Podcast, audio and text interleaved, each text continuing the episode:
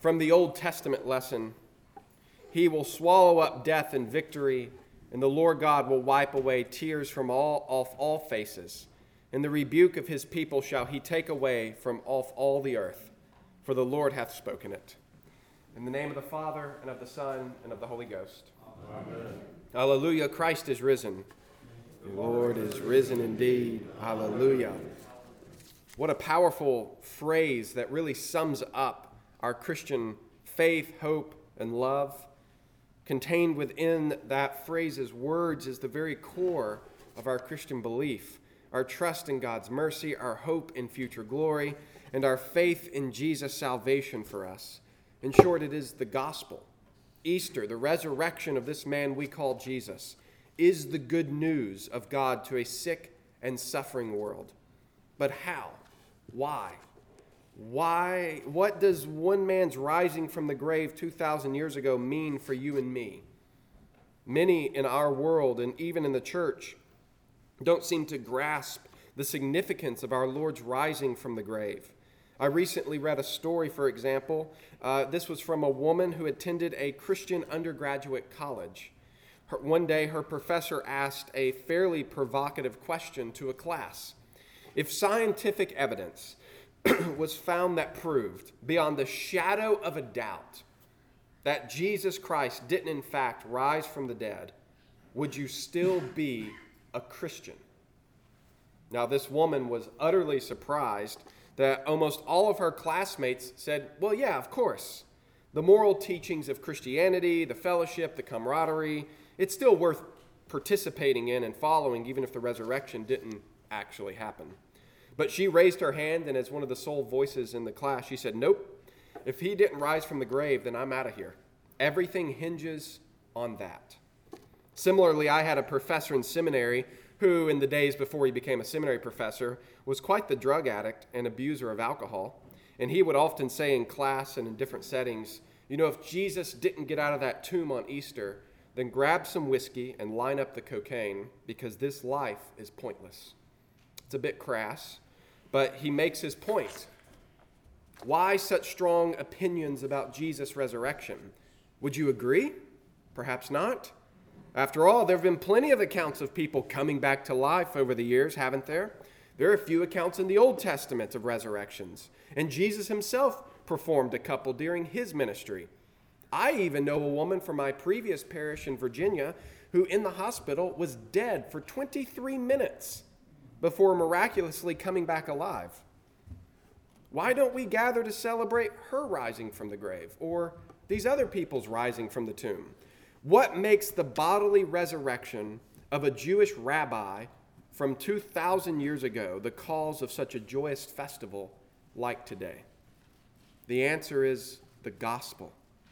The resurrection of Jesus is the glorious pinnacle and centerpiece of this great tapestry we call the gospel of God. Now, to fully unpack this, we, of course, have to ask the question what do we mean by gospel? It's a word we hear often enough in the church, but I bet if I polled most Christians, even some in this room, probably wouldn't be able to articulate the gospel message. Most would probably in our world point towards the first few books of the New Testament Matthew, Mark, Luke, and John. We call them the four gospels, don't we? But that is because they present the gospel, they are not the gospel itself. Let's answer the question then. And first, we do so with a little history. This word gospel is an Old English word, and it comes from two other Old English words. The first is god, which just means good, and spell, which means news or story. We still have that word. People who give their spiel, they give a story, they give a talk. And so the word godspell was eventually shortened to gospel, and it just means good news, good report, good account. And that's the direct translation of the Greek word Euangelion, or as it's sometimes said in English, evangel. Evangel. And that word evangel, it's also two Greek words put together that just mean good report. Now, contrary to what a lot of people assume, the word gospel or evangel is not original to the New Testament or to Christianity. It was actually a fairly common word among Greek and Roman culture in the centuries leading up to the time of Jesus. An evangel or a piece of good news had a very specific meaning.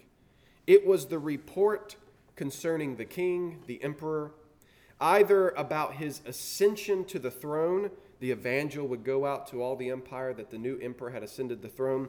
But as was more common, it was about his military victories. In the Roman world, messengers called evangelists would be sent from the battlefield to the various cities to report the good news that the emperor and his armies had won. The news would be met with feasting and celebration, and of course, usually pagan religious worship and ceremony. It seems it was this meaning of the word that was then picked up by Jewish scholars when they translated the Hebrew Old Testament into Greek about 200 years before our Lord was even born. Listen to this passage from the book of Isaiah. It's one of the first instances where gospel or evangel is used by God's people to talk about God's work among the world. Prophet Isaiah says, How beautiful upon the mountains are the feet of him who bring good news, gospel, evangel, who publishes peace, who brings good news, gospel, of happiness, who publishes salvation, who says to Zion, Your God reigns. The voice of your watchmen, they lift up their voice. Together they sing for joy. For eye to eye they see the return of the Lord to Zion. Break forth together into singing, you waste places of Jerusalem. For the Lord has comforted his people, he has redeemed Jerusalem. The Lord has barred his holy arm before the eyes of all the nations, and all the ends of the earth shall see the salvation of our God.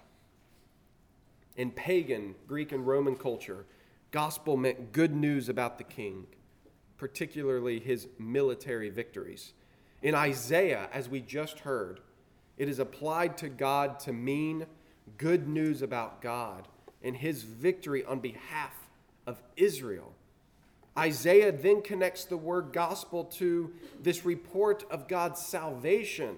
Salvation or deliverance for Isaiah probably was a very physical thing. Israel needed real deliverance and salvation from these enemy nations that surrounded her on all sides. But all of this sets the stage for this word gospel to be used in the New Testament in regards to God's great victory over our greatest enemy. So, as we turn to the New Testament, we probably wouldn't be surprised to learn that the word gospel appears over 70 times, 7 0. What is surprising, at least to me, is that the word is never defined the various authors of the New Testament never say, and the gospel is this. They just assume that the readers, you and me, understand evangel and what it means given the events of Christ's life. Perhaps, though, the closest we come to a summary or definition is from St. Paul's opening words in his epistle to the Romans. If you have a Bible, you might want to look at it. Romans chapter 1, verses 1 through 6. Paul, a servant of Jesus Christ, called to be an apostle, set apart for the gospel of God, which he promised beforehand through his prophets in his holy scriptures concerning his Son, who was descended from David according to the flesh, and was declared to be the Son of God in power according to the Spirit of holiness by his resurrection from the dead. Jesus Christ our Lord through whom we have received grace and apostleship to bring about the obedience of faith for the sake of his name among all nations, including you who are called to belong to Jesus Christ. What do we learn from this passage? Well, first, Paul says that he was set apart for the gospel of God.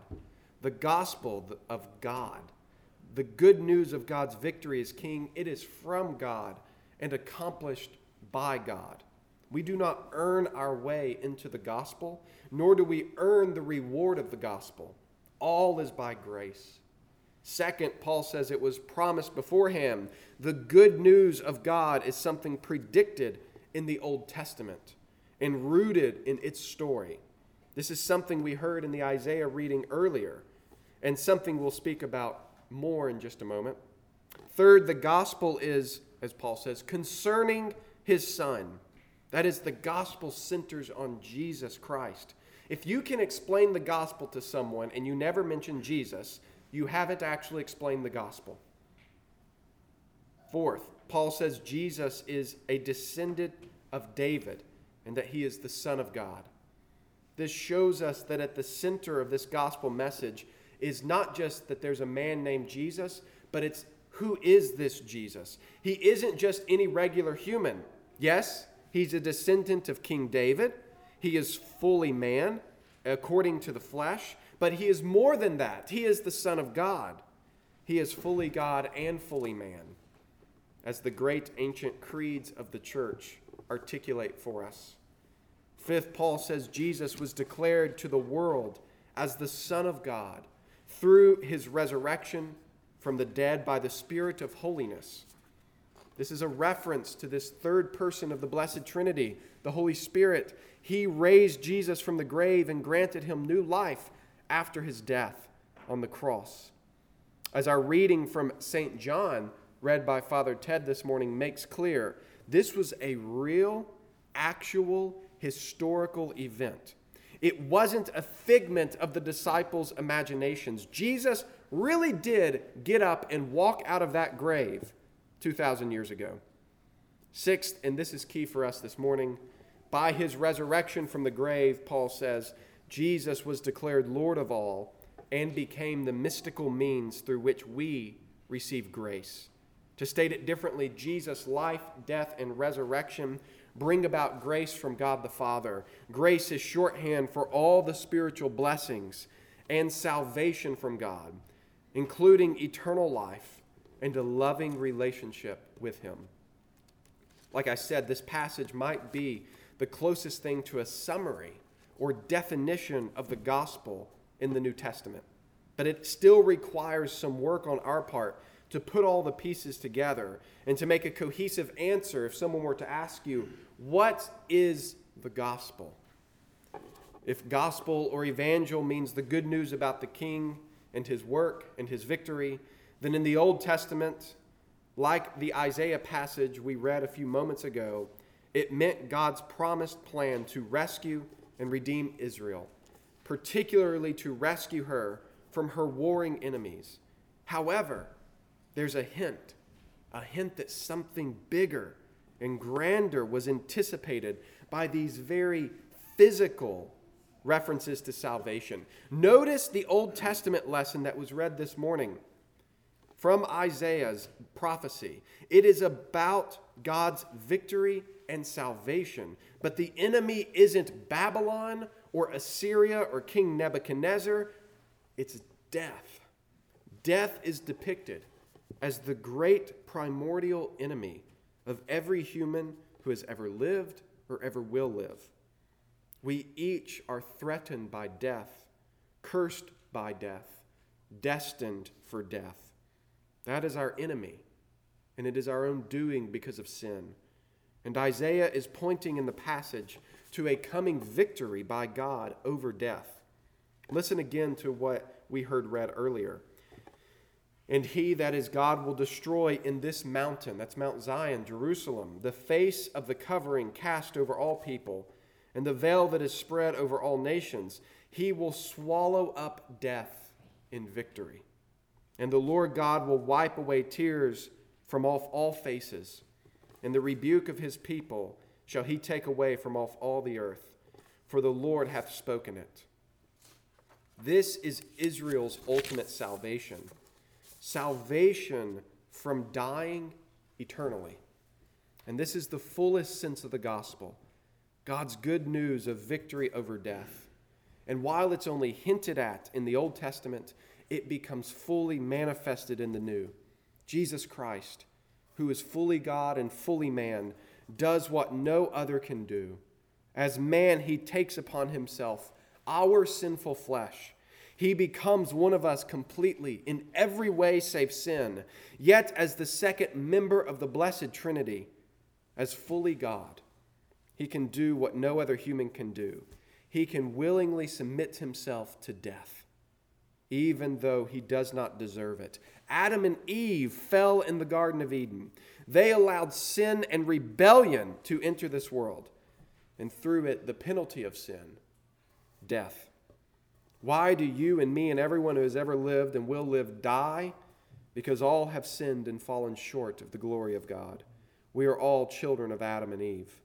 Jesus, though, who is perfect, who is perfect, not just perfect man, but perfect God, he is without sin. He does not deserve the penalty of death. Yet, even still, as one of us, and in full harmony with our fallen race, he chooses to undertake the great pain of death, the great curse of our human race, the great burden of our rebellion and hatred towards God. And this is where the resurrection today fits into this story. This is why we are here this morning celebrating Jesus rising and not the rising of any other. For he is the one who took on death undeservingly. Death overstepped its bounds that original Good Friday. The evil force of death took one who could not be bound. It took one who was himself life and grace. It took one with the power to undo Adam's fall into sin. And what we witness in the resurrection is not merely the coming back to life of Jesus as a reward from God the Father for a life well lived, but we witness the very salvation of the human race. Death was overcome by the God man, death was undone by life. When Jesus walked out of his grave, death itself was left dead in the tomb. The complete fabric of reality and of this cosmos was altered that day. And the great and glorious and good news of the New Testament and of the church is this you sinful though you be, you can participate in Christ's resurrection. You too can die to sin and death and receive the Holy Spirit unto eternal resurrected life. You too can have your mortal bodies freed from death and be resurrected at the end of the age. What happened to Jesus 2,000 years ago is your promise that you too will come out of your tomb at the end of time. That, dear church, is the gospel. The gospel is the good news that through Jesus' life, death, and especially resurrection, anyone and all can have their sins forgiven, their death undone, and their eternal life sealed with God forever. The resurrection of Jesus is a promise to all of us who have died through holy baptism with Christ. It is a promise that these mortal bodies will experience the same supernatural rising that he did.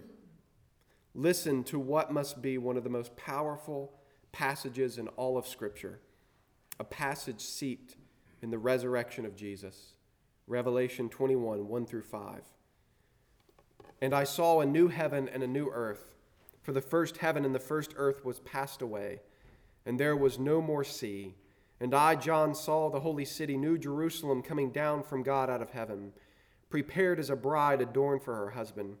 And I heard a great voice out of heaven saying, Behold, the tabernacle of God is with men, and he will dwell with them, and they shall be his people, and God himself shall be with them and be their God. And God shall wipe away all tears from their eyes, and there shall be no more death, neither sorrow nor crying, neither shall there be any more pain, for the former things are passed away. And he that sat upon the throne said, Behold, I make all things new. Death has died, dear church. This means your death, the death of your loved ones, the death that, so, that seems so fiercely to rage in this world. All of it is waning like the darkness of the morning in light of the risen Christ. And so, what grieves you this morning? Is it sickness? Is it the war in the Ukraine? and the report of the murder of so many innocent people? Is it the death of loved ones? Or is it the thought of your own impending death? Whatever sadness fills your heart this morning, whatever grief grips your soul, hear the gospel of God. Christ is risen from the grave, trampling down death by death, and upon those in the tomb, he is bestowing life. Hell has no victory. Death has no sting. Behold, the risen Christ is making all things new. Alleluia, Christ is risen. The Lord is risen indeed.